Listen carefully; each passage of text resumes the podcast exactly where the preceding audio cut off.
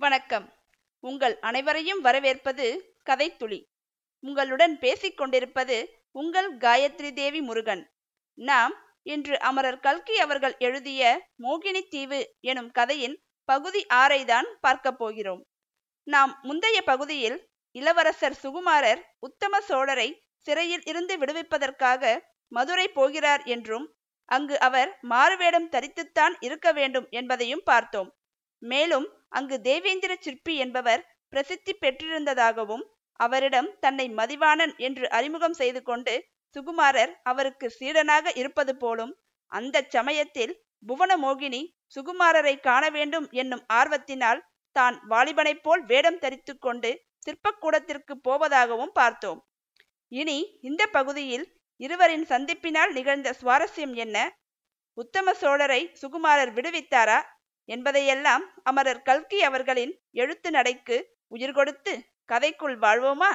வாருங்கள் இன்று நாம் கேட்கப் போவது அமரர் கல்கி அவர்களின் மோகினி தீவு பகுதி ஆறு ஐந்தாம் அத்தியாயம்.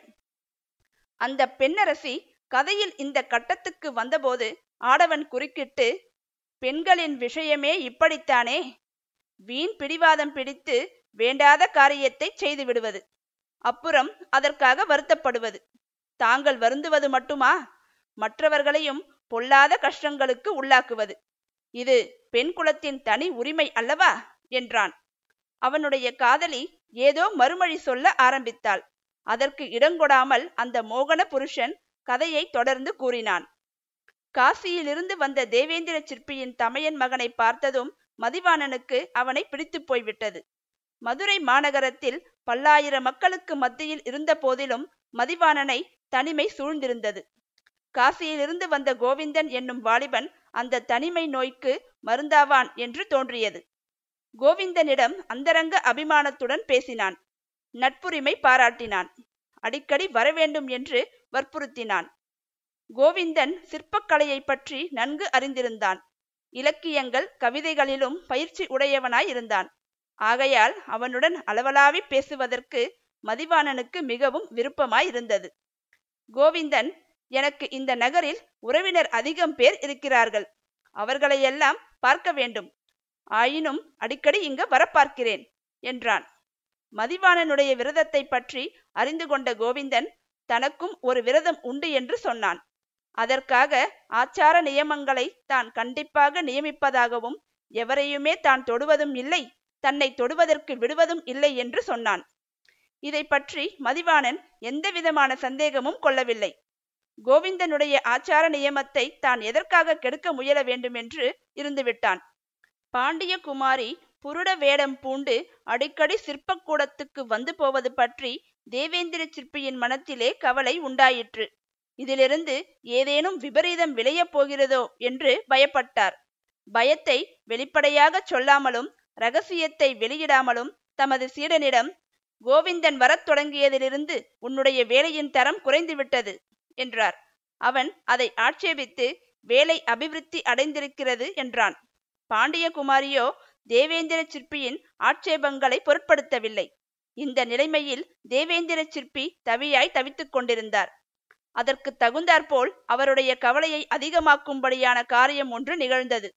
மதுரை நகரின் ஒற்றர் தலைவன் ஒவ்வொரு நாளும் தேவேந்திர சிற்பியின் சிற்பக்கூடத்துக்கு வரத் தொடங்கினான். யாரோ புதிதாக சோழ நாட்டிலிருந்து ஒரு சீடன் வந்திருக்கிறானாமே என்றெல்லாம் விசாரணை செய்ய தொடங்கினான். தேவேந்திர சிற்பியார் மனத்தில் பயந்து கொண்டு வெளிப்படையாக தைரியமாய் பேசினார். இங்கே வந்து தொந்தரவு செய்தால் பாண்டியரிடம் சொல்வேன் என்று ஒற்றர் தலைவனை பயமுறுத்தினார். அதற்கெல்லாம் ஒற்றர் தலைவன் பயப்படவில்லை. மறுபடியும் மறுபடியும் வந்து கொண்டிருந்தான். ஒரு நாள் கோவிந்தன் வேடம் பூண்டு வந்த ராஜகுமாரி மதிவாணனிடம் பேசிவிட்டு வெளிவந்தபோது ஒற்றர் தலைவன் பார்த்து விட்டான் நீ யார்? எங்கே வந்தாய்? என்று கேட்டான். சந்தேகம் கொண்டு தலைப்பாகையை இழுத்து விட்டான். உடனே புவனமோகினி ரௌத்ராகாரம் அடைந்து ஒற்றர் தலைவனை கண்டித்து திட்டினாள். அவன் நடுநடுங்கி மன்னிப்பு கேட்டு கொண்டான். பிறகு போய்விட்டான். இதெல்லாம் அரைக்குறையாக உள்ளே தன் வேலைக்கூடத்தில் வேலை செய்து கொண்டிருந்த மதிவாணன் காதில் விழுந்தது. கோவிந்தனுடைய அதிகார தோரணையான பேச்சும் குரலும் அவனுக்கு வியப்பையும் ஓரளவு திகைப்பையும் உண்டாக்கின. கோவிந்தனை பற்றி ஏதோ ஒரு மர்மம் இருக்கிறதென்று ஐயம் அவன் மனதில் உண்டாயிற்று. இது நிகழ்ந்த சில நாளைக்கெல்லாம் பராக்கிரம பாண்டியரின் வெற்றியை கொண்டாடுவதற்காக ஒரு திருவிழா நடந்தது. அன்றைக்கு பாண்டியரும் அவருடைய குமாரியும் ரதத்தில் அமர்ந்து ஊர்வலம் போனார்கள். அப்போது மதிவாணன் சிற்பக்கூடத்தின் மேல் மாடத்தில் நின்று ஊர்வலத்தை பார்த்து கொண்டிருந்தான். சோழ ராஜகுமாரனுடைய மனம் அப்போது பெரிதும் கலக்கத்தை அடைந்திருந்தது. அவன் மதுரைக்கு வந்து பல மாதங்கள் ஆகிவிட்டன. ஆயினும் வந்த காரியம் நிறைவேறுவதற்கு வழி எதையும் அவன் காணவில்லை. உத்தம சோழரை வைத்திருந்த சிறைக்கு கட்டுக்காவல் வெகு பலமாயிருந்ததை அவன் தெரிந்து கொண்டிருந்தான். எத்தனை எத்தனையோ யுக்திகளை அவன் உள்ளம் கற்பனை செய்தது. ஆனால் ஒன்றிலும் காரிய சித்தி அடையலாம் என்ற நிச்சயம் ஏற்படவில்லை. நாளாக ஆக பராக்கிரம பாண்டியன் மீது அவனுடைய குரோதம் அதிகமாகி வந்தது. வேறு வழி ஒன்றும் தோன்றாவிட்டால் பழிக்கு பழியாக பராக்கிரம பாண்டியர் மீது வேல் எறிந்து அவரை கொன்றுவிட வேண்டும் என்று எண்ணினான். இத்தகைய மனோநிலையில் அவன் சிற்பக்கூடத்தின் மேன் மாடத்திலிருந்து பாண்டிய மன்னரின் நகர்வலத்தை எதிர்நோக்கி கொண்டிருந்தான். பராக்கிரம பாண்டியர் வீற்றிருந்த அலங்கார வெள்ளி ரதம் நெருங்கி வந்து கொண்டிருந்தது. அந்த ரதத்தில் பாண்டியருக்கு பக்கத்தில் ஒரு பெண் உட்கார்ந்திருப்பதை கவனித்தான். பாண்டியரின் பட்ட மகிழ்ச்சி காலமாகிவிட்டாள் என்பது அவனுக்கு தெரியும். ஆகையால் அரசர் பக்கத்தில் உட்கார்ந்து வருவது அவருடைய மகளாய்த்தான் இருக்க வேண்டும். தனக்கு நேர்ந்த இன்னல்களுக்கெல்லாம் காரணமான அந்த பெண் எப்படித்தான் இருப்பாள் என்று தெரிந்து கொள்ள அவனை மீறிய ஆவல் உண்டாயிற்று. ஆகையால் நின்ற இடத்திலிருந்து அகலாமல் நெருங்கி வந்த ரதத்தை உற்று நோக்கிக் கொண்டிருந்தான். சிற்பக்கூடத்துக்கு நேராக ரதம் வந்ததும் பாண்டிய குமாரி சிற்பக்கூடத்தின் மேல் மாடத்தை நோக்கினாள். தேவேந்திர சிற்பியின் பல சீடர்களுக்கு மத்தியில் நின்ற மதிவாணனுடைய முகத்தை அவளுடைய கண்கள் தேடி பிடித்து அங்கேயே ஒரு கன நேரம் நின்றன.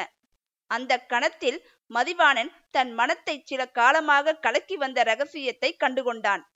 எவ்வளவு திறமையாக எத்தனை வேடங்கள் வேண்டுமானாலும் போடலாம். ஆனால் கண்கள் உண்மையை வெளியிடாமல் தடுக்க முடியாது. தேவேந்திர சிற்பியின் தமையன் மகன் என்று சொல்லிக்கொண்டு வந்து தன்னோடு சிநேகம் பூண்ட வாலிபன் உண்மையில் மாறுவேடம் தரித்த பாண்டியகுமாரி புவனமோகினிதான் என்று தெரிந்துவிட்டது. இந்த உண்மையை தெரிந்து கொண்டதும் சுகுமாரனுடைய உள்ளம் கொந்தளித்தது. பற்பல மாறுபட்ட உணர்ச்சிகள் பொங்கி எழுந்தன. எல்லாவற்றிலும் முதன்மையாக இருந்தது தன்னை ஏமாற்றியவளை தான் ஏமாற்றிவிட வேண்டும் என்பதுதான். அப்படி ஏமாற்றுவதன் மூலம் தான் வந்த காரியத்தையும் நிறைவேற்றிக் கொள்ள வேண்டும். இதற்காக ஓர் உபாயத்தை சுகுமாரன் தேடி கடைசியில் கண்டுபிடித்தான். ஆனால் காரியத்தில் அதை நிறைவேற்ற வேண்டி வந்தபோது அவனுக்கு எவ்வளவோ வருத்தமாய் இருந்தது. கதை இந்த இடத்துக்கு வந்தபோது அந்த ஆடவனின் முகத்தில் உண்மையான பச்சாதாபத்தின் சாயை படர்ந்தது. அவனுடைய குரல் தழதழத்தது. பேச்சு தானாகவே நின்றது. அவன் கதையை விட்ட இடத்தில் அந்த பெண்மணி எடுத்துக்கொண்டாள். பாவம்! அந்த வஞ்சக சிற்பியின் கபட எண்ணத்தை அறியாத புவனமோகினி வழக்கம் போல் மறுநாள் அவனை பார்ப்பதற்காக ஆண் வேடத்தில் சென்றாள்.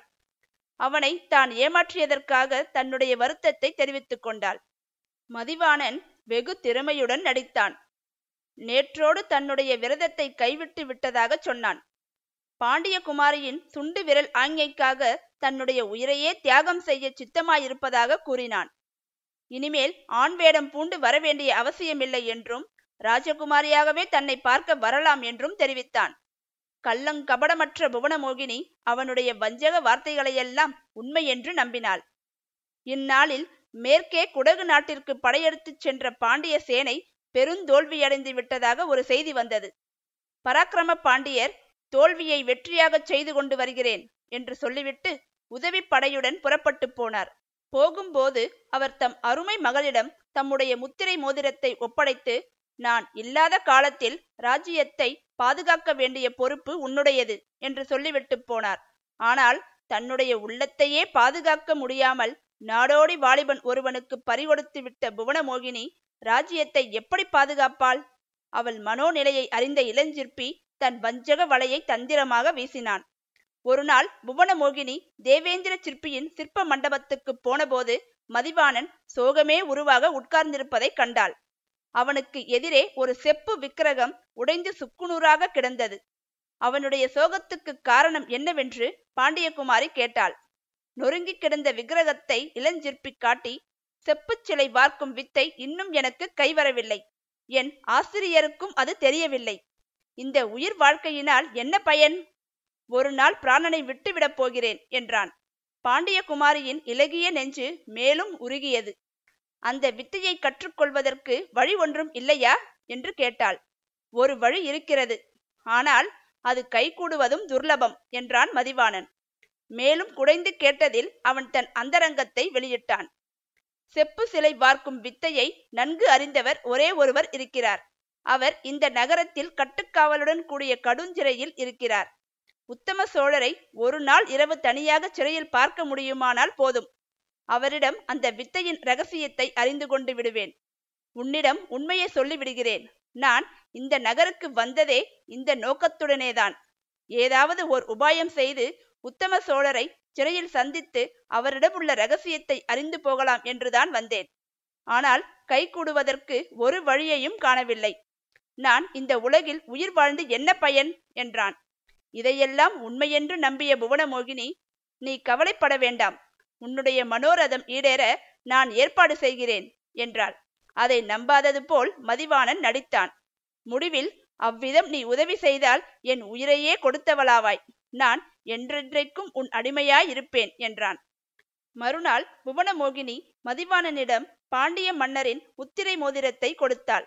இன்றிரவு இந்த மோதிரத்தை எடுத்துக்கொண்டு திரைக்கூடத்துக்குப் போ. இதை காட்டினால் திறவாத சிறைக்கதவுகள் எல்லாம் திறந்து கொள்ளும். அசையாத காவலர்கள் எல்லாரும் வணங்கி ஒதுங்கி நிற்பார்கள். உத்தம சோழரை சந்தித்து ரகசியத்தை தெரிந்து கொள். நாளைக்கு முத்திரை மோதிரத்தை என்னிடம் பத்திரமாய் திருப்பிக் கொடுத்துவிடு என்றாள். மதிவாணன் முத்திரை மோதிரத்தை வாங்கி கொண்டு மறுபடியும் நன்றி கூறினான். பாண்டியகுமாரிக்கு தான் ஏழேழு ஜென்மங்களிலும் கடமைப்பட்டிருப்பேன் என்று சொன்னான். அவளுக்கு தன்னுடைய இருதயத்தையே காணிக்கையாக சமர்ப்பித்து விட்டதாகவும் இனி என்றென்றைக்கும் அவள் காலால் இட்ட பணியை தன் தலையினால் ஏற்றுச் செய்யப் போவதாகவும் கூறினான். அதையெல்லாம் அந்த பேதை பெண் புவனமோகினி உண்மை என்றே நம்பினாள். முத்திரை மோதிரத்தை பெற்றுக்கொண்ட சுகுமாரர் உத்தம சோழரை விடுவித்தாரா? இல்லை வேறு ஏதேனும் திருப்பங்கள் நடந்தேறியிருக்குமா? என்பதையெல்லாம் நீங்கள் தெரிந்து கொள்ள வேண்டுமென்றால் இந்த கதையை தொடர்ந்து கேட்க வேண்டும். நாம் கூடிய விரைவில் பகுதி ஏழோடு சந்திக்கலாம். அதுவரை உங்களிடமிருந்து விடைபெறுவது உங்கள் காயத்ரி தேவி முருகன். நன்றி வணக்கம்.